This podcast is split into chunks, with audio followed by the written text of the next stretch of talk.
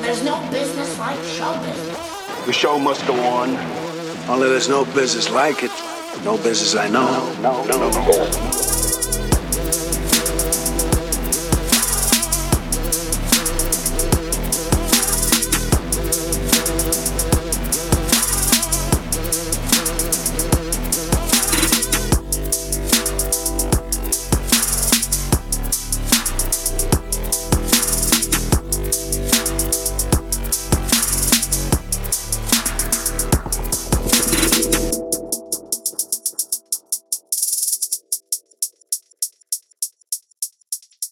Hello, friends and enemies. It's episode 292 of This Machine Kills. I'm Jathan, joined by Ed and producer Jereme, as always. And uh, I'm I'm very excited to be joined by friend of the show, but also the the hardest working reporter in showbiz, uh, Alex Press, you know, staff writer at Jacobin, who I, I mean, truly truly alex no I, I think nobody works harder than you it's that it's the the irony i've seen you tweet where like the more labor actions other people take the more you have to work yes the more workers that strike the more i seem to be uh, doing several people's jobs yes, absolutely. but like so the, and there there is a lot there are a lot of strikes happening and have been happening for for for quite a while um, right now. You know, I think like like strikes that have been going on for so long and so many of them that I think a lot of people think that they that that they're not going on anymore, right? That like, well, surely those workers have stopped striking. They either got what they wanted or they just gave up and went back to the factory line.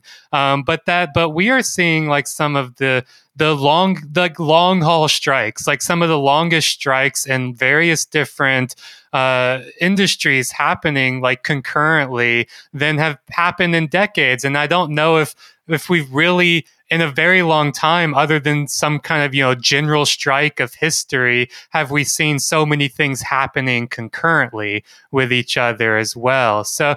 Uh, before we get into um, you know I mean, we've got a lot to get into this episode, but I think it would be really great to actually just kind of set the stage with where we are at with the various different strikes and negotiations and contracts happening across different industries. Yeah, for sure. And you're right that there are a lot. So uh, this will not be a comprehensive look. Um, though I would say, Jathan, you know, just for a sense of perspective, like in our lifetimes, I mean, we're all around the same age, maybe 30 ish. Um, and like for us, it's definitely in the United States kind of the biggest uptick in labor movement activity of our lifetimes. But it, you know, in past decades, it was like magnitudes more workers on strike, more days lost to work stoppages.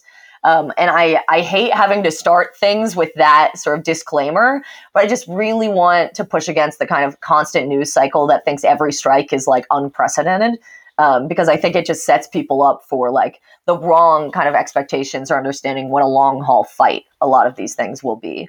Um, having said that, you know, it's we've had hundreds of thousands of U.S. workers on strike this year, and I guess the biggest name ones, of course, would be the WGA, the writers' strike, um, which while small was quite mighty, right? I mean, these are Hollywood writers. They have a loud platform and they won't shut up. Is you know they'll they'll say this themselves that um, obviously you're going to hear a lot from them. So there's about twelve thousand workers there. Um, and they struck for months. I mean, I'm sure everyone knows this, but they finally ratified a contract, um, you know, like a week or so ago or two weeks ago. Um, and that was, you know, 99% of votes in favor. So everybody was really unified throughout this strike, which was, as you said, like long haul. I mean, months of strikes. And that is like, obviously, it goes without saying, an incredible sacrifice. And so people didn't want to give in until they got a strong contract. And we can talk about this, some of the stuff in that contract. I mean, certainly artificial intelligence is something that people are like really interested in, certainly listeners of this show um, and were something that the the writers had as a real priority for regulation on that. The actors, their counterparts who went on strike in July, joined the writers um, about like a month and a half after the writers went on strike. Um, that is a gigantic number of people. That's 160,000 people. Um, this is not just like celebrities, you know, famous actors, but like background performers, all kinds of people whose names you would never know are in that union. Many of them making very little money, right?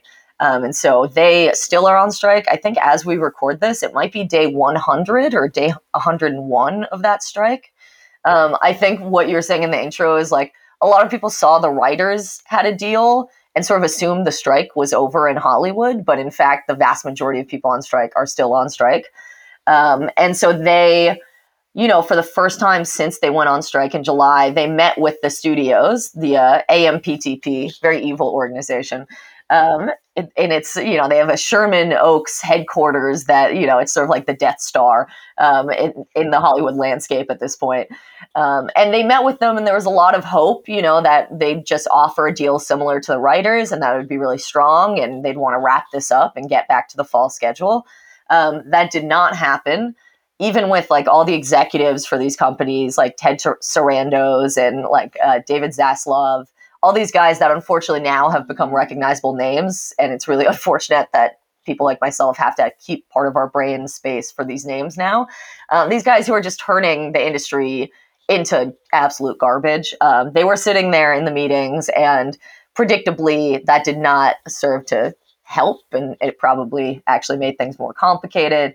The meetings broke off. There was lots of fighting in the press. You know, the the studios always go to the press, especially the sort of trade rags of Hollywood that are just constantly floating their rumors and acting as kind of a propaganda arm for the studios. They went and pled their case.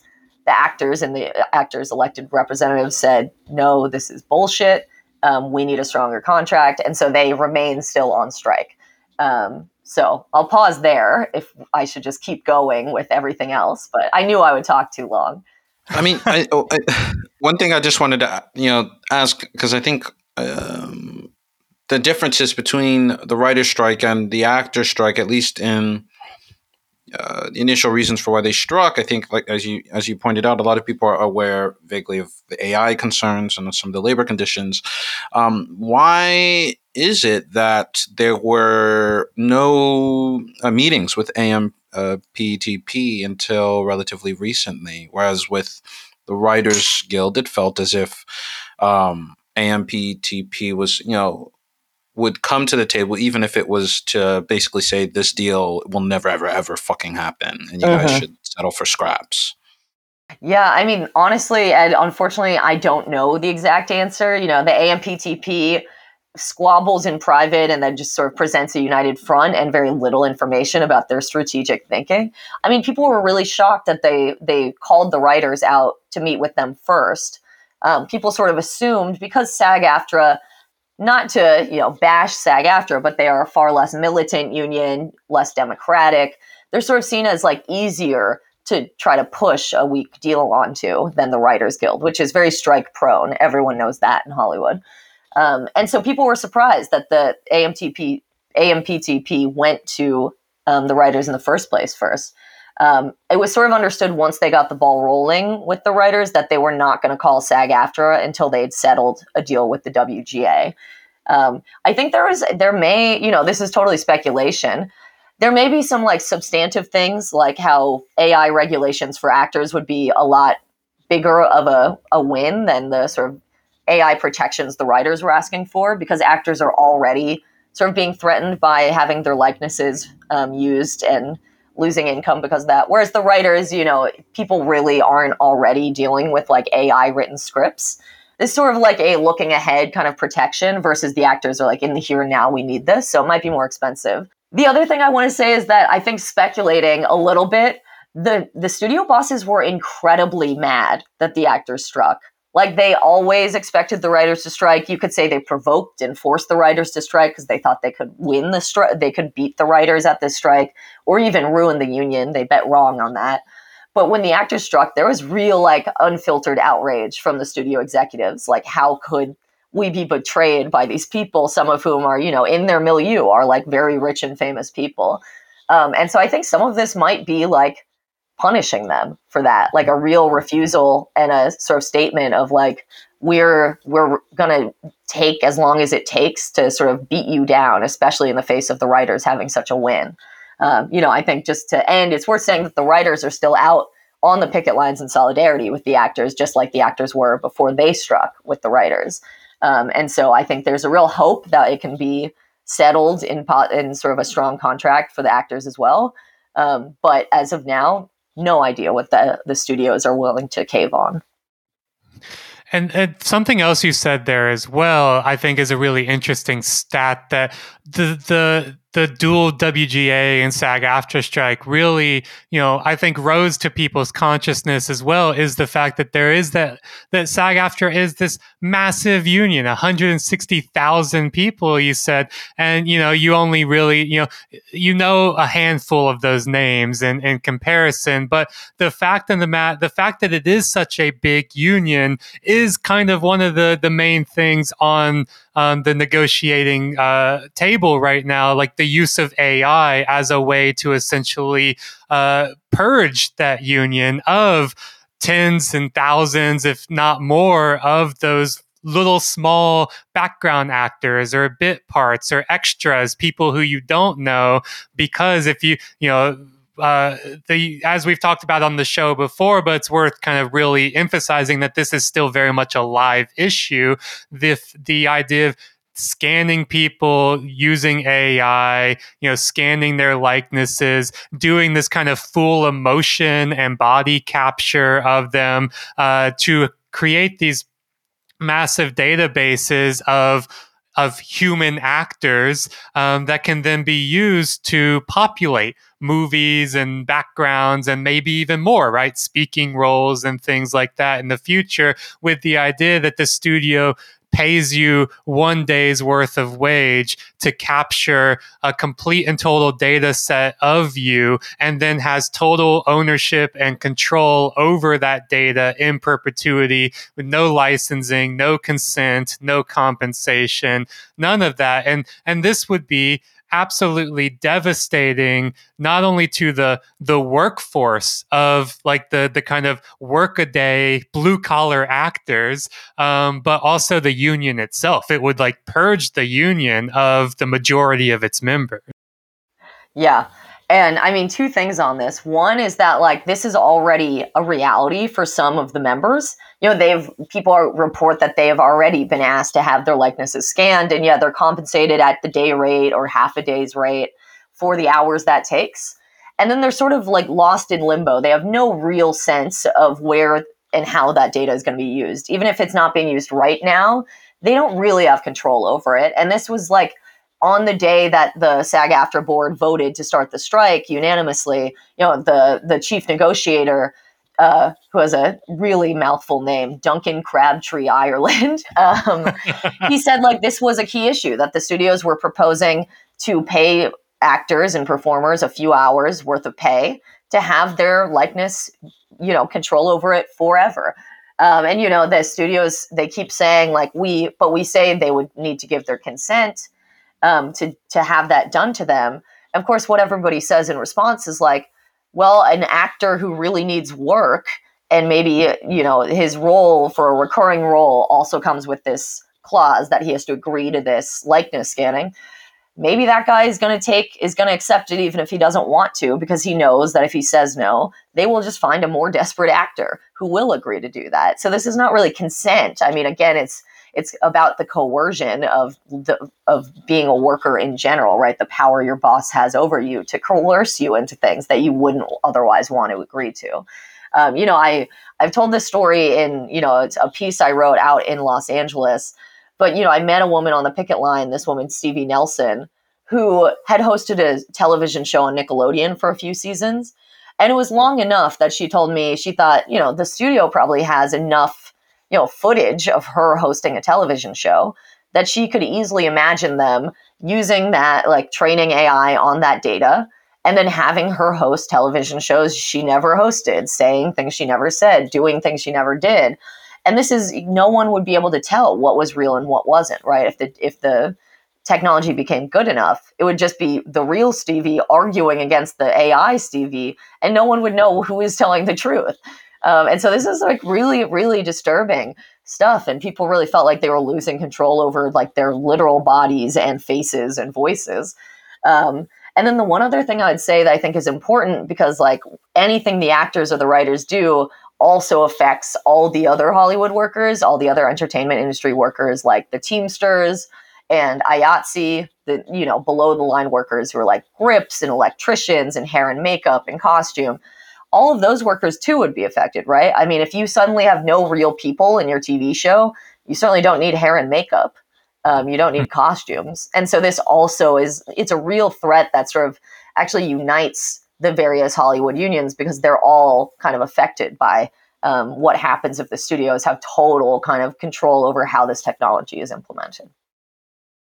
Yeah, I, I, think that's actually a really nice way to talk about some of the the other unions and labor actions happening, and the fact that like none the the capitalist economy is not uh, constituted of these little like siloed warehouses where one thing happens in one sector and it doesn't spill out or affect or is influenced by other sectors. Like not the case, right? It's all interconnected capital has um, pretty you know broad spanning and universal interest in in the in what it does. The question is more how is it doing it on the ground in specific places. But like when we're talking about things like ai capture and losing the your likeness you know and be, you know not only being automated out of a job right which is a really kind of classic concern um, uh, in the the struggle between labor and capital and something that you know I, i've I've talked about and written in some of my work that right like late capital is always on this like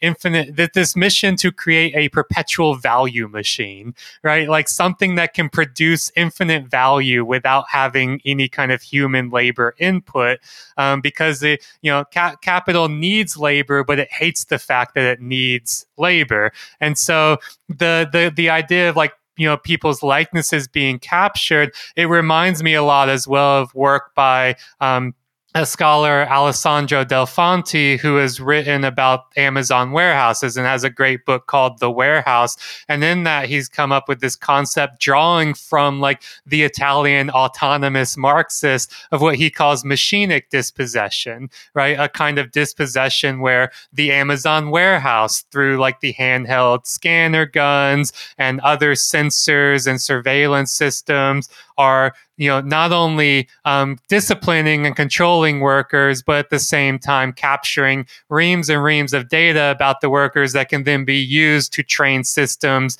to automate um, or oversee workers right? And so it's it's interesting to see these same kinds of things and those ideas of like machinic dispossession come out of like the theorization of the uh, of the automotive industry in like the 60s and 70s by a lot of these Marxists. And so you talk about like the kind of, you know, I, I like that you really gave us that that historical disclaimer at the beginning that this seems unprecedented now, these labor actions, but they're not. And they were actually much bigger and much uh, longer and broad you, you know broad sector um, in the past but also a lot of the same it, it, does feel like a lot of the same live um, concerns right now and especially ones that are very technological and seem like they are on the cutting edge and the frontiers of innovation and accumulation are also really really familiar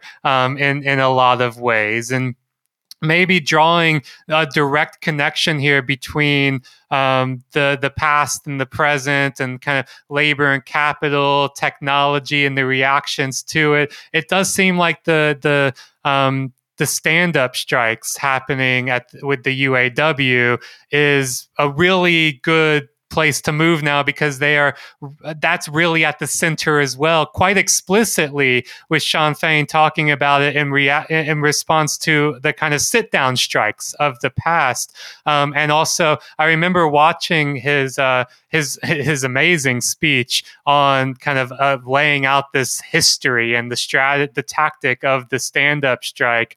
Um, and and in the background behind him is a uh, is a, pla- a poster uh, about automation and and you know labor kind of reacting to the, the uh, detrimental effects of automation. So it's like it's all it was like quite literally this like specter looming over his right shoulder is the is is automation. Um, and so could you could you talk about the kind of the UAW strikes and but also that that connection as well with history.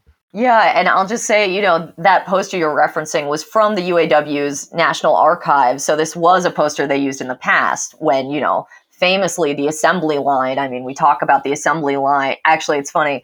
On the picket line outside of Paramount Studios, I spoke to a writer who described the new mini rooms that they're subjected to. You know, one showrunner and then a bunch of short term contract writers trying to cobble together a TV series she described it as like being on assembly line, right? And so, of course, we all reference that the assembly line in auto was where this fight kind of is most famous as far as technology being used to really turn workers into an appendage of the machine rather than the machine being a thing that could sort of help or assist a worker.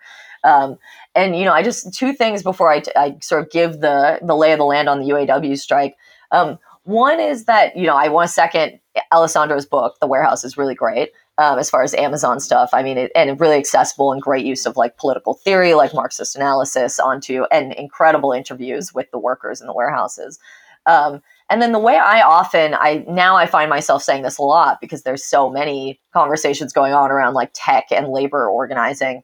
Um, I often quote Big Bill Haywood, um, the sort of legendary labor leader, um, who said something along the lines of, and maybe it's been sort of uh, over the years changed a little bit, but he said something like, the manager's brain is under the workman's cap.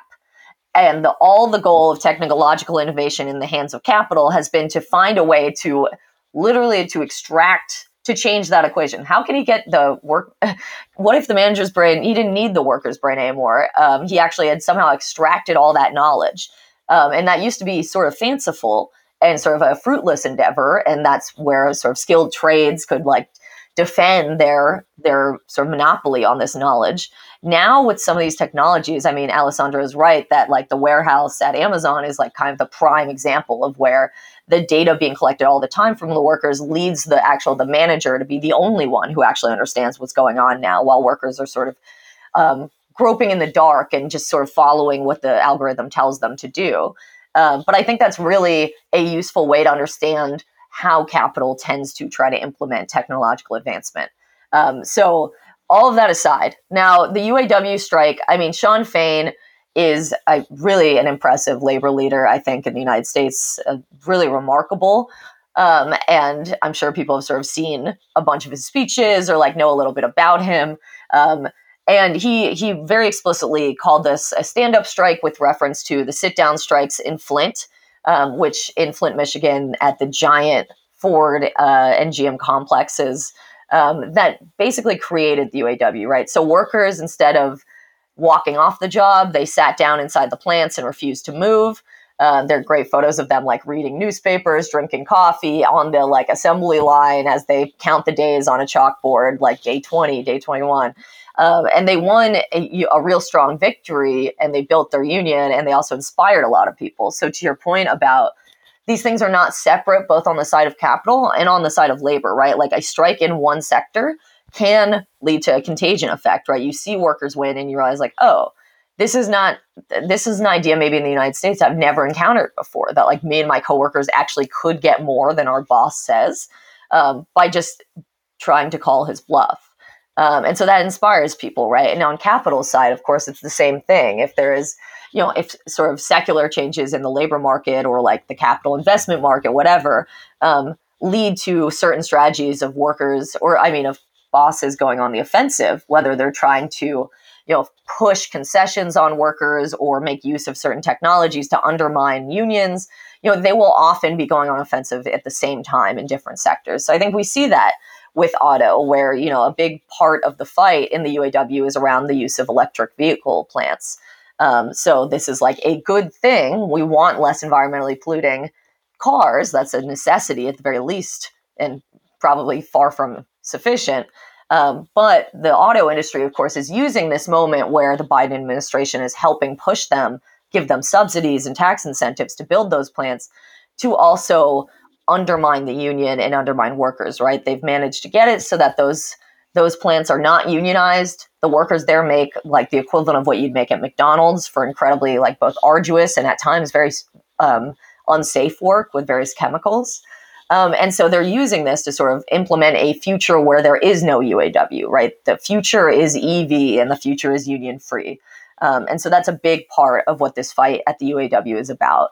Um, I mean, and just to be clear, the stand up strike has been really interesting. You know, now Shawn Fain is doing it where if one of the big three automakers kind of doesn't move enough at the bargaining table, he'll just walk out of the room and call up the head, you know, of the local of the plant he wants to strike and he'll say like walk everybody off the floor. And just like within minutes that new plant is on strike. This is what happened at the ford kentucky plant which is a giant plant. I think it's like 9000 workers there. Um, that was the latest uh, new plant to walk off the job. And it's a very profitable very important plant um, for ford. And yeah it was just uh, ford he said basically made the same offer they'd made before. And he said well you just lost yourself the the truck plant in Kentucky, and that was that. Um, so it's like a really it's it's unique and it's you know the the UAW is proving that it is like an innovator of strike strategy as it was when the founding of the sit, sit down strikes. It's it. I mean, it's unique. It's it's it's powerful. It's extremely cool to, to Yeah. do that as well. yeah, it's just like cool, which is very important actually. yeah, the cool factor is important for sure. And and it really I think it shows as well like to be able to do that requires having a powerful union, right? Requires having a union that is highly coordinated, but also a union that has a, a, a lot of trust uh, up and down the ranks, right? Where people are willing to um, actually act on those calls. Um, that you know, there, it does not take um, you know days or weeks to ramp up to that or to convince people this is you know the right thing to do. You know, it, it, it is actually really I think indicative of how strong the UAW has um, it, it is right now as a as a union. Yeah. I mean, we'll see. Like, so the strike is still going on. None of the big three have gotten a tentative agreement with the UAW yet.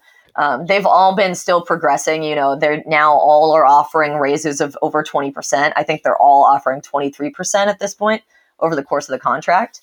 Um, you know, the UAW came out swinging. Shawn said, hey, our members need to make up for decades of concessionary contracts and and horrible kind of wage stalling. Um, and they wanted like 40%. Um, so they're not there yet. But, you know, this in itself, I think, is really remarkable. Not to like tamper down expectations, but like, when do you ever hear of people getting 23% raises? Well, this year you hear of it a lot, actually. I mean, the Teamsters also won this for a lot of their UPS drivers. The writers and the actors might win significant raises. Like, this is really a moment where we are seeing people actually able to to go on the offensive in that way. And that's what then gives the UAW the kind of credibility to say, you know what, we need it too. Um, and actually, we're going to go even farther. So I think it's an interesting like feedback loop that happens when workers actually go on the offensive. Um, you know, that said, like it's 150,000 auto workers, and you know, a strike is not easy. And so I, you know, I, I'm very hopeful that they're going to get strong contracts at all three. I think they've already run, won some big concessions, including at one company, the agreement that EV plants will be unionized going forward, which was nobody thought they could win that, and they did because actually, if you're just strong enough, you can win whatever you want. Um, and so, I mean, it's a very encouraging moment for sure. With these sorts of larger shifts, I mean, are there is there much that can be done to support? Like, what does sol- solidarity, or you know, in your experience, what does solidarity look like? Is it you know continuing to support? Or trying to find ways to support striking workers? Is it trying to apply pressure to you know change the legal landscape uh, so that um, it's a bit easier to strike, or so that um, it's not so easy for regu- for um, employers to retaliate. I mean, like, what are s- like some of the ways in which these moves and these steps can be, you know, extended further? Does it just come down to they have they winning, or even even in a loss, um, it emboldens other workplaces and other activists and and people can learn lessons from these campaigns to then take them to other workplaces Yeah, I mean, there's a few answers, right? Like, it also depends who's asking. You know, of course, I, I wish, many of us wish we could just change the law just like that. I think what Yeah. we've seen is that in America, like the, we know this, that the, the, Yeah. the laws do not follow, po- you know, popular wishes. Um, Right. But what we have seen is that with some of these strikes, and again, even not at historically high levels of strikes, just like significantly high for the past decade. We've already seen laws start to follow in the wake of demonstrated need by workers, right? So in California, you know, there was this rush by the Democratic Party in California to, you know, put together a bill that would allow striking workers to access unemployment benefits, um, which is something that only New York and New Jersey recently implemented. Otherwise, you are not eligible um, for unemployment while you're on strike. And that was something that absolutely there was no interest in doing in California until you had 200,000 workers who were like, hey, I've been on strike for four months and I'm now gonna, I'm living out of my car. Um, and all of a sudden, those their representatives felt like they, it's not that they suddenly had a change of heart. They just like realized they were under pressure um, to fill this obvious problem that they just hadn't hadn't been forced to see because there hadn't been big strikes before that demonstrated it. Um, you know, and there have been other things like that as well, whether it's like strike benefits and foods and food stamps and things for strikers, or if we're talking about like re- protections against retaliation. Um, this is another area that, like, you know, as much as the, Biden's NLRB is like, you know, surprisingly good, they also can't enforce a lot of the things that they rule on. You know, their penalties are drop in the bucket for, say, a constant labor violator like Starbucks or Amazon. Um, and so if there were pushes based on a constant, unfortunately, workers just constantly have to show, like, hey, we're all getting fired here um, to create that kind of pressure. Unfortunately, I think there's just no way around that as far as the legal landscape. Um, of course, the other pat answer is like, it helps workers when you too organize, whatever your sector, right? Like a stronger labor movement, a stronger union, more unions, more militant unions anywhere helps everybody everywhere. Um, sometimes it's quite literal. Like, you know, the UAW, for instance, has a growing, pretty significant wing of grad student unions. And, like, not only do those students help with, you know, I've seen them help with the organizing internally, you know, they were a big part of pushing for reform in the union. And, they'll, you know, a grad student can help an auto worker with, like, drafting the language for a resolution. You know, I saw a Harvard grad student say, like, I'm a nerd, basically. She's like, of course, I can help you with this. Uh, but quite literally, those workers' dues are going to auto workers who are now on strike. Um, and so, in that way, obviously, it's quite concrete how these things help one another. And then, of course, the last thing is like, yes, everybody should be donating, should be on picket lines, um, should be doing any kind of support. You know, various organizations have more you know, sort of extensive support, whether it's like food, whether it's aid. There, I know DSA at one point was like, I think, canvassing car dealerships around the strike um, and sort of putting pressure on the customers to like stand with the workers. Um, and of course, car dealers are like uh, evil. Quite often, they're like the worst, most ferocious wing of capital. Um, and so that's just like, in itself, I think a really interesting way of like targeting different parts of the supply chain um, and so there's all of that that goes on. So that's many answers, but I think unfortunately it takes it's taking all of these things. And you know the the the good upside is like it really does seem like all hands on deck. People are realizing this is a moment where we still have a tight-ish labor market. We still have people who've been kind of pushed and radicalized by the pandemic into having less fear um, feeling like there's nothing left to lose. And so we, we're trying to make use of it and seize this moment. Um, so it is going to have to be all of these things at once. And, and I mean, to that as well, it seems like the, at the, the bare minimum thing you can do is to to not do something right not cross a picket line yes um, of course. When, when, when you ever come across one and and uh, it it was it's been it was a while back ago now that you wrote um, uh, a, a, profiles of cowardice uh, uh-huh. piece that really spoke to me as an academic. And also i was on strike um, two weeks ago with the with the union at my university because we've been in a uh, over a year now um, hardball negotiating for a new enterprise bargaining agreement which is our contract here at the university. And so the national tertiary education union that covers the whole university sector in australia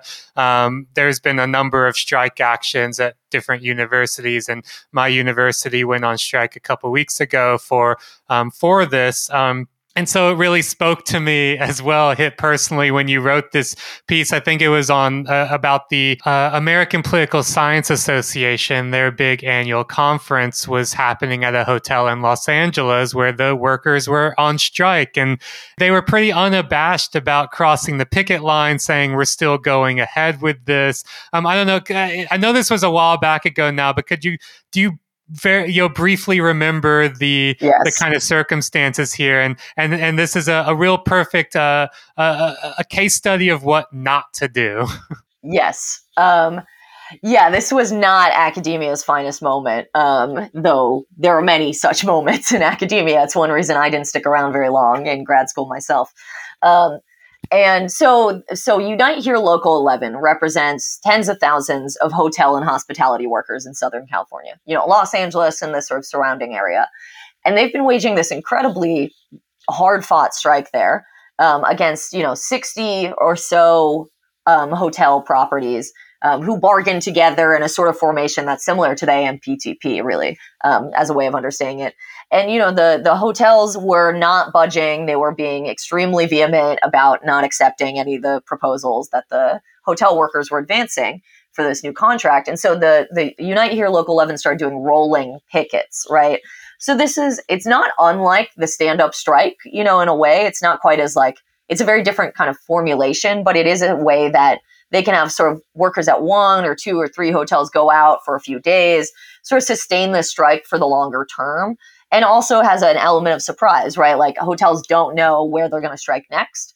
Um, and so that is the context in which APSA, the political scientists, had scheduled to have their conference um, on, believe it or not, Labor Day weekend, um, which really meant they were be- going. I, I didn't know i didn't realize that detail of it which is a real Yes. just fucking salt in the wound obliviousness Yes, it was at, and so um, the, a bunch of the conferences, both like academic panels and things, as well as like block booking of hotel rooms for attendees, were at the JW Marriott, um, which was one hotel that had, of course, not signed any kind of agreement with the workers. So it was a struck property. And, you know, APSA expected, usually there's around 6,000 attendees. So it's a pretty big conference.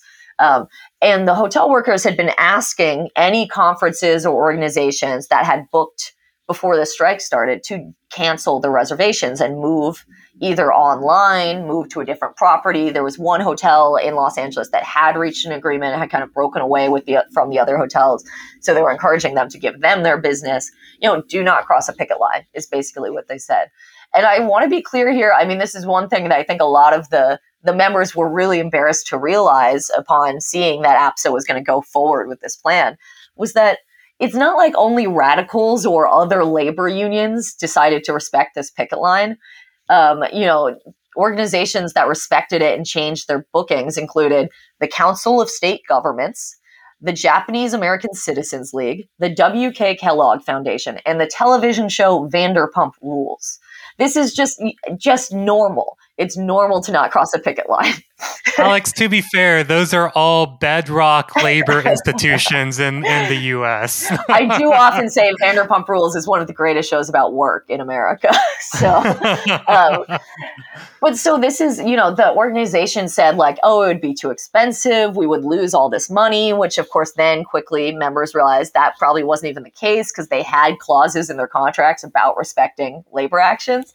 Um, they also really, I think, went over the line and, and triggered a lot of backlash from people who maybe wouldn't have been so vocally opposed to this in the membership by saying that actually they were doing this because to cancel it last minute would really particularly harm like the most marginalized members, like whether it's early career and grad students, people from the global south, people of color. And of course, all of these scholars then very quickly became the first to say, I'm not going. Are you kidding me? Um, many of them said, you know, I actually, you know, some of these grads, some of these members have organized grad unions with Unite Here. Um, and so they literally were like, this is my union. Of course, I'm not crossing. And hotel workers funded that campaign, right, with their dues. So they're like, they did more for me in my academic career than any of you ever did at APSA. Um, so, yes, it was a real profile in cowardice. APSA made some changes. They said we now are in compliance. You know, the union very publicly said they did not Um, they said this is not adequate. It's not what we asked for. And the conference did go on in a very, I'm sure must have been the most, I mean, academic conferences are always pretty depressing affairs, I gather. Um, but I think this probably would have been one of, because, you know, admirably, I think probably the majority of attendees canceled on their own. Of course, because APSA didn't do this organizationally, it meant that the everybody had to take the hit on their own as far as whether it was like lost flight money or hotels or whatever. Um, you know, there was some organizing at the sort of lower level to help young scholars who were kind of taking a hit on this.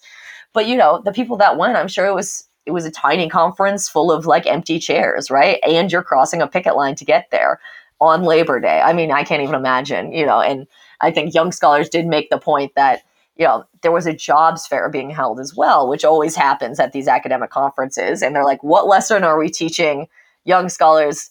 But that to advance your career in academia requires like crossing the picket line of low wage workers. Um, which I think actually is the, an accurate lesson about how to advance your career in academia, but maybe they didn't want to advertise it so openly. I have long said, and, and will say for as long as it's true, that most academics are aspirational middle managers. Um, Yes. They want to they want to be like heads of departments or deans of faculty, like these real, actual, like literal middle management positions in a corporate university, and that's and so you you don't uh, you don't see yourself as um, a- a worker in any like real material way. Um, you maybe have like theoretical solidarities with the afflicted classes, but that's but that's not you when the rubber hits the road. Right. And I'll just say, because I mean, it really is like of relevance to this show's particular interest in tech. Part of why I was a bit incensed over this was that I had just written a piece like a few days prior to this news coming out that APSA wasn't canceling the conference. I'd written a piece about one of these hotel workers, um, this guy, Thomas Bradley, who actually was not a member of the union. He was working, he was picking up shifts through something called InstaWork, which is one of these like gig apps where you can get jobs. They'll post like, "Hey, this hotel needs a bartender for eight hours. Who can pick up this shift?" Um, Thomas Bradley is a black guy who has worked in the hospitality industry for decades, but never been able to secure a full time job with benefits. Um, and he showed up. He picked up a shift. Uh, he arrived at this particular hotel and was greeted by the picket line and realized he was being employed as a, sca- a strikebreaker, a scab. Um, he being a very righteous person, refused to cross the picket line, joined it, um, you know, was penalized in automatically on the app, and then also had other shifts canceled for that week. Um, and you know, I think the the thing that really inspired me about this, not just Thomas's you know admirable actions, but this the workforce themselves then actually continued their strike longer than planned. You know, the sort of rolling strike to protest what had been done to Thomas Bradley and demand that he was given a firm, permanent job at the hotel. And this is not just admirable in the abstract, but Thomas is black, and almost the entire workforce was Mexican, was Latino. Um, and black people in Los Angeles have kind of been systematically kicked out of hotel jobs. And so this was a real, I think this is exactly the kind of labor movement I, I admire and love. One that said, like, we are we know that black workers get used as scabs, um, and we don't accept it, and we're not gonna let it happen, um, and we'll stand with him. So I think it was really admiring and Thomas himself really suffered for it, right? Um, and then to wake up, I think I was on my flight, getting my flight back from LAX to to the East Coast when I saw that APSA was going to do this, and I was like, "Come on!" I mean, Thomas, he's homeless and living out of his car at one point, and still wouldn't cross a picket line. Like, what excuse do academics have? Um, so, uh, just the the addendum to that is that um, you know the NLRB has warned about these Instawork, these gig apps um, that they basically automate labor violations, right? He should not have been penalized. And they can go in and unpenalize him, you know, reinstall his account. But the fact that it automatically penalizes people for protected rights, um, the NLRB has been warning, you know, this is this is going to be a huge problem. And actually, I think they have now launched Thomas's case. You know, they Unite Here filed a complaint over this um, with the NLRB, and I think the NLRB is planning to now use it as um, the kind of test case to possibly, you know, end the use of all of these apps, right? To make them actually illegal in principle and, and sort of undo the business model before it's, you know, too late, basically. Um, so I was very glad to see that Thomas's case was getting used for this purpose. Absolutely, and that's that's exactly what's needed with this because I mean that is the whole business model of all of these platforms and apps is uh, automating regulatory arbitrage, right? Like you kind of Yes. automate la- uh, you know um, legal violations, and you do it at scale. You blame an automated system for doing it, and say, "Oh well, a person can come and, and reverse it." Well, as you said, it should have never happened in the first place. And Thomas is not a, uh, a, a an anomalous case here, right? Like this is the whole point of these apps is to automate uh, regulatory arbitrage at such a scale that it forces a either a change in the law um, or it forces a uh, a kind of an exemption for for Mhm. for their operation and whether it's instawork or instacart or uber or airbnb like that's what all like that that is the the the business model here so it's really it's really good and and promising as well to see a, a case like Thomas's really be raised up by the union as a test case for for legal action. Yeah, and I gotta say, I mean, I sh- Th- Thomas sent along like the message. He started organizing other users on the app to say like, "Don't cross the picket lines." And you know, it was a it, it was a hard thing to argue because a lot of them, I saw these messages. They were like, "We're gonna get kicked off the app. I need this job." Like, and he was like, "No, no, you can get reinstated." Blah blah. And they're like, "There's no guarantee that that will happen. And maybe by the time it happens, you know, it'll be too late for me. I'll have like been evicted from my house or whatever." um, and they're correct right they were actually i think this is part of like really substantiating the case that the point of this is to make it so feel like so overwhelmingly a done deal that there's just no point in resisting um, and you should just scab um, and so and this is like yeah it's very insidious.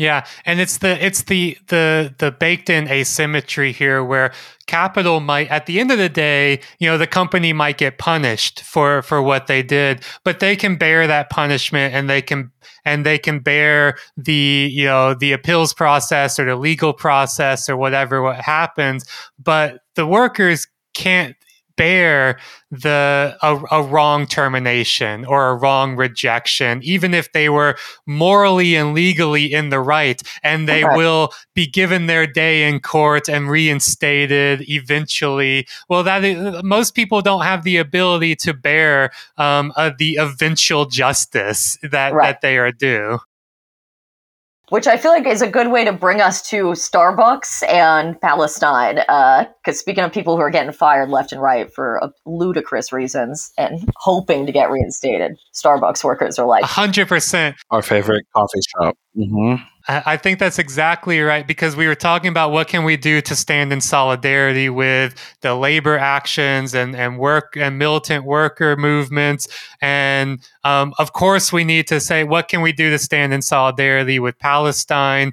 And uh, I think as what we are seeing as well is there's a real intersection here that uh, one of the things I really want to talk to you about, Alex, is that like how these labor movements we've been talking about are themselves organizing in solidarity with Palestine. Um, and so, could you could you the the Starbucks uh, workers union statement? Um, I think was really uh, uh, such a, a an impressive thing that I saw on this recently, and I know they're not the only ones. So, but could you kind of lay out what what is the Starbucks workers movement doing in solidarity with Palestine, and maybe expand out from there to talking more generally about other um, solidarity movements between labor and Palestine? Yeah, so this this particular flare up about at Starbucks, then I'll get to the sort of other things and broader international solidarity. But you know, the so the attack on Israel by Hamas happens on October 7th. On October 9th, the Starbucks Workers United account shares a tweet that says solidarity with Palestine. And it's that image that, you know, everyone saw of the bulldozer tearing down a fence um, on the Gaza sort of uh, enclosure, the Gaza open air prison. Um, and so they tweet this, which, as you said, is very brave. Um, you know, I mean, I'm the last one to be like calling a tweet brave. I mean, I think that's really corny, but like, it is Palestine solidarity is the third rail, not just in our countries, like politics broadly or abstractly, but in the labor movement and in matters of like workplace freedom of speech being stifled, right? We're seeing that left and right now. So many people are getting fired or disciplined or censured for speaking out in solidarity with Palestine or criticizing Israel even a little bit. Um, so for these Starbucks workers to do this from the official union account as like one of the most high profile union efforts right now, I think was very admirable. And now, I mean, it becomes incredibly ludicrous because Starbucks responds by saying it is going to file a lawsuit, which it has now filed, um, against the union for this is something that other other companies have actually done this past year. It's like a new strategy they're all using, where they're saying that because the name Starbucks Workers United and this logo they use looks so much like the Starbucks proper logo and name that customers will get confused and think that Starbucks supports Hamas. This is basically what they said in like their statements around that. And this is causing like immense reputational damage, as if anyone thinks Starbucks is like uh, supporting Palestinian liberation. Um, and so they're filing this case, and then the really, I mean, the actually genuine, I can't even believe I'm going to say this sentence on a recording, but uh, the Chamber of Commerce reporting came out that the Chamber of Com- Com- Commerce, sorry, let me restate that. The Chamber of Commerce had first called on Starbucks' leadership um, to close stores that were unionized in response to this statement. Um, you know, to actually penalize them ex- excessively, even by Starbucks' standards, which has been violating labor law left and right, um, in response to the statement. And Starbucks basically, at least the reporting says, told them this would be like too illegal, basically. But they would agree. they would agree to file this lawsuit, and the chamber, at least briefly, launched a boycott, which surely did not get off the ground because I've only seen it mentioned in this one article reporting on it. What that the slogan was going to be? A, it was going to be a boycott of Starbucks stores under the line. Drinking a cup of Starbucks coffee is like is like drinking a cup of Jew's blood. Uh, which I'm not kidding. I, I saw I, some, I saw something about this on Twitter, and I, I had no fucking idea what it was in response to, and I was like, uh, something has gotten like like broken containment from 8chan or something. Like, what Yeah. is happening here? it is like the I mean, you, you sort of have to hand it to the Chamber of Commerce. They are willing to just do the most outlandish maximalist kind of like responses to things. Like you almost wish labor was willing to be this crazy sometimes. um, but of course, you know, so Starbucks was, took the reasonable middle ground of like they're suing their own union workers and stuff. But I mean, this is it really speaks to like this the genuine what I said about like Palestine is the third rail and has been for many decades in this country. Um, you know, we talk about like freedom of speech or like, you know, job sort of retaliation for certain protected activities. I mean, for decades, scholars have been fired incredibly quickly, swiftly, undemocratically, at times, like, you know, violating their own contracts or tenure for speaking up. I mean, ten, I was going to say tenured academics have Yes. been fired for speaking in solidarity with Palestine, and that and tenure is supposed to be the thing that makes you like untouchable. Yeah. Um, and so, and I'll just say, you know, I feel the need to say that, you know, the first thing I ever wrote for a publication like eight years ago was about the chilling of speech on campuses by precarious employment, whether it was adjuncts or whatever. I talked about like the case of Steve Salaita, who is this fa- famous kind of early case, canary in the coal mine, you know, over, well over a decade now, where he was unceremoniously fired um, and very much vilified for being on the side of Palestine. Um, and now, I mean, truly, we're seeing it left and right. I mean, Palestine Legal, which kind of helps people in these moments, says they've never seen anything like this number of cases before, and that it's particularly like, I think it's worth noting. Um, my friend who's a staff attorney there mentioned that it's like much more racist. It used to be that like Jewish people also would get, uh, you know, backlash or retaliated against for expressing solidarity with Palestine. And right now, it's like they said all their cases pretty much are Muslims, Arabs, people of color, black people. Like it's an extremely racist backlash happening. Um, and so I, I want to get to like the broader thing going on, which is, you know, it's worth saying that there are a couple things people can do as workers, as members of the international working class here. You know, first and foremost, like the Palestinian trade unions for a long time have had certain asks of workers in other unions, uh, many of which shamefully uh, most of the American labor movement has never lived up to the demands that they asked for. Um, so they released another statement, the Palestinian Trade Union Federation, on October 16th, um, calling on trade unions to take action to halt the arms trade to Israel. Um, so this means both like taking action in the sense of refusing to build these weapons, which of course I think just it's going to take a lot of pressure to get you know workers in these industries anywhere near that. Um, but you know we do have a history in the United States at least of um, you know dock workers and um, longshoremen uh, refusing to to unload and load any arms destined for Israel and actually anything at all at times, right? In in respecting what's called the BDS movement, right? Um, and so that is another thing that the Palestinian like civil society, not just trade unions, has been calling for for 20 years. Um, you know, I I'm part of an organization that by the time this goes uh, live, I'm sure we'll have will be public of you know culture workers, writers against the war, and part of that is re-endorsing, reaffirming that we will abide by BDS, um, which comes with consequences for a lot of people in the United States. I mean, certain people in public sector jobs in certain states actually they basically can get fired unceremoniously for being a supporter of BDS.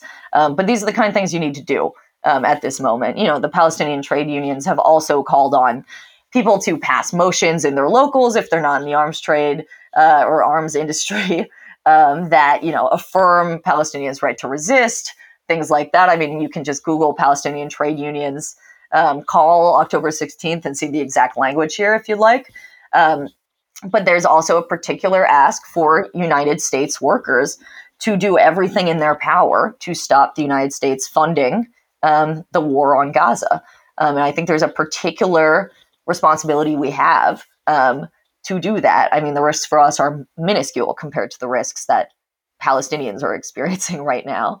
Um, and so, I mean, I think it's really brave of Starbucks workers to do this. I also mentioned that um, Brandon Mancilla, who's one of the newly elected UAW members, um, he he's the leader of Region Nine, um, so like New York. He's my he leads my region.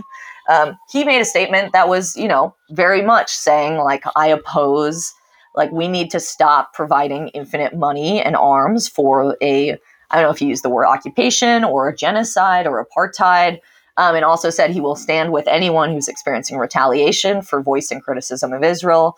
Um, you know, this is why a new leadership matters in unions. It really, that is a very, you know, the UAW had Arab caucus of workers that were very pro Palestine in the past, and they were really vilified within the union. I think we're seeing again this new energy in the labor movement also means finally having some leaders who are willing to kind of stick their necks out here um, and do the right thing. So that's all stuff that workers can be doing. And and U.S. workers, I think, especially have this, you know, not just endorsing BDS, not getting state, just getting statements through your union, but actually doing everything we can in our power um, to stop the United States from funding what is now very clearly, um, you know, a mass murder, a genocide. So. Um, like I said earlier about the moment, us having to seize it. Unfortunately, there are many things we have to do in the moment. Um, so, but I'm I'm looking forward to seeing what people are to do now that I've seen workers be so much more willing to fight back um, and go on the offensive. Hopefully, that can translate in some way. Yeah, you know, those sort of, you know, the worker involvement, especially with um, tech industry and, you know, or attempts by tech workers to intervene, is, I think would especially be valuable. I mean, you know, a, a huge chunk of the genocide and the apartheid state is reliant on you know these high technology exports, the attraction of foreign capital and venture capital, um, to support you know startup industry and the tech industry that's largely centered and organized around surveillance of Palestinians, experimentation on ex- Palestinians, training these weapons, selling the weapons and uh, surveillance platforms and innovations that come out of them back to other companies, countries, and working with like big tech firms and our big tech firms to develop uh, infrastructure that powers all of these tools, these high tech tools of uh, of murder and surveillance, right? This event Ed and I did recently um, for Brian Merchant's book um, about Luddites, um, which was very fun. I'm sure you talked about it. yeah, yeah, I'm sure you talked a lot about it. Um, but you know, one of the last things that was brought to the stage to consider before the panel was an HP laptop and it immediately reminded me obviously because the war had just begun um, but one of the first like pro-palestine actions rallies i ever went to you know over a decade ago in boston targeted the hp kind of like headquarters in boston um, as you know hp is a key part of the. So- they sell the software that is used at Israeli checkpoints um, that Palestinians are subjected to. You know, constant not just tedium and time consumption, but also like incredible humiliation, degradation, and violence at those checkpoints. And so we targeted it, and it was very controversial. This idea that you know BDS is controversial in itself, and certainly sort of like direct actions um, vilifying, I think, certain companies for their complicity and assistance in apartheid, you know, is still controversial. But that is exactly the kind of thing we need to do. And and so, just to your point, like there are companies with actual addresses and with workers at them um, that need to be targeted. I think um, for their very real assistance um, in this project. It's not just like the U.S. state. Um, abstractly, or just like arms manufacturers that are aiding in this. There are all these much more insidious um, ways that people are assisting in this project um, that re- does rely on yeah U.S. workers and U.S. technology quite quite explicitly. Yeah, absolutely, and and you know, talking about how difficult and at times, uh, you know, taxing, uh, you know, personally and emotionally and financially. It can be to stand in solidarity with with Palestine, with labor movements, with people who deserve our solidarity and our support. You know, I, I will say as well that like you know, it, it's it's most taxing when it's done alone, right? Doing it in, in collective with other people, um, with organizations, whether it's you know uh, you know informal groups or uh, or unions or whatever it might be, it makes it a lot easier to bear the brunt of sta- of the solidarity and support that's necessary, but it also makes that solidarity and support much stronger and much more forceful as well. And so this is this is not something that is like you you know we all as uh, as as as islands unto ourselves need to go stand you know stand out on our individual street corners and and you know and shout in solidarity. It's like no, it, it requires no. You're it welcome requires, to do that too, of course. Yeah. You you are welcome to do that. I will not stop you. At that's all. what you feel like doing, you know, whatever gets you. Yeah. uh, for sure, I won't stop you, but I will say it's a lot easier. It's a lot more powerful. Um, it's a lot. Uh, it's it's it's and it's it's more enjoyable as well to be like with a bunch of people who also are doing it with you right you don't you are not alone um it helps to combat the just like uh the rightful uh, overriding sense of dread um, that is constantly lurking us. But I think it, it really helps to combat that sense of dread, but also that sense of um, it's an unmovable force, right? That like Yeah. you can't do anything about it. Um, you can't do anything about capital. You can't do anything about genocide. You can't do anything to support people who need support in this world. Um, the the way to actually conquer that sense that it's pointless while also showing that there is a point um, is to do it together. Yeah, and just two quick things here. I mean, I'm sure listeners will have seen some of the photos or videos. I mean, of the protests in the United States, particularly worth pointing out, given that we fund this war. Um, but I mean, all around the world, these protests in solidarity with Palestine, calling not just for a ceasefire, but for an end to the occupation um, that creates all of these problems in the first place. I mean, have been historic. I mean, we're talking hundreds of thousands of people. I mean, you couldn't move in some Bay Ridge in Brooklyn yesterday, and Mhm. you know, the, in New York also the night before in Midtown. You know, these are Queens these are also, giant yeah. protests. In Paris, it was like hundred thousand people or something. I mean, th- and there's polling for what it's worth that like the U.S. public also majority supports a ceasefire. You know, it's actually elected officials and like people in power who are really tailing the public and are being far less courageous than the average person on this.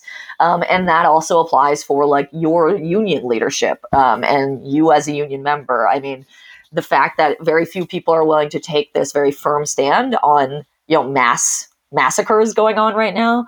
Um, there's there is a role we can lead on this, um, and I think that it's possible to shift this tide in this particular moment, especially. Um, and I just also want to say before we wrap up that I don't want to go without on this topic go without mentioning the ILWU, which I mentioned. Dock workers have a history of refusing to handle Israeli cargo, um, and also the United Electrical Workers (UE). These are both two like historically radical independent unions. Um, also extremely hurt by the McCarthyist, you know, anti-communist uh, purges that went on last century. Um, but UE also, I think, recently before this latest um, war, you know, had passed a statement, a very strong statement um, in solidarity with Palestine. And so I just want to say both of those, if you're thinking about like, well, is it just these random Starbucks workers who are speaking out? Like, there are plenty of models you can look at if you're thinking about, like, hey, I want to start talking to my coworkers or my union leadership or whoever. Um, I would encourage you to sort of look at UE and ILWU's kind of statements or actions on this um, as other models you can look at too. too, too, too.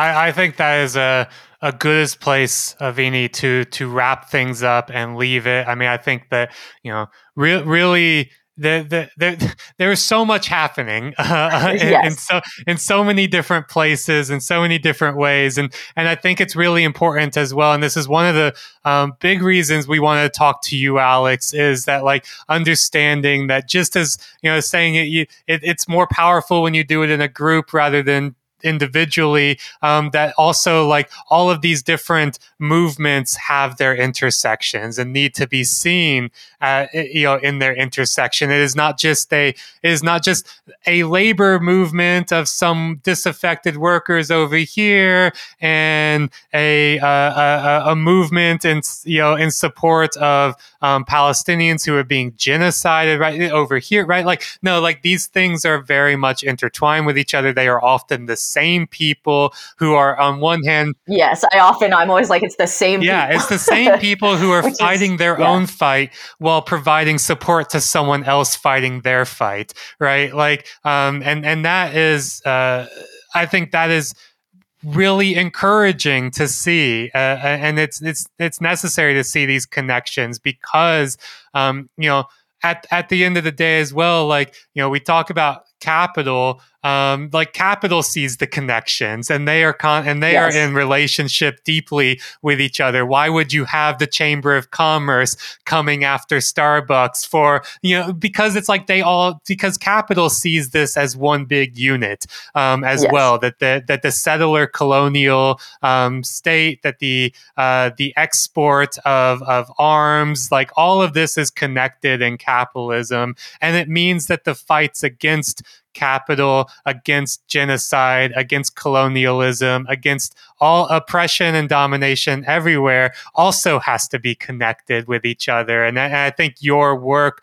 on this alex really really helps highlight um, what is often i think a really um, kind of vulgar disconnection between like you've got labor over here class over here identity over here. It's like no that that's a really not, not only vulgar but a counterproductive and and a, a great way to actually undermine um, the, the the things that we all want to fight for It also just leaves you missing what's going on in the world. Like you find yourself caught off guard when there's these coalitions, whether it's like workers in the United States who are building, you know, ties with Palestinian trade unions, or you're like, what is this? Writers against the war. And, you know, you don't understand things as they happen um, because you really have to, I think, start with the reality on the ground and then build your kind of theories and conclusions from there.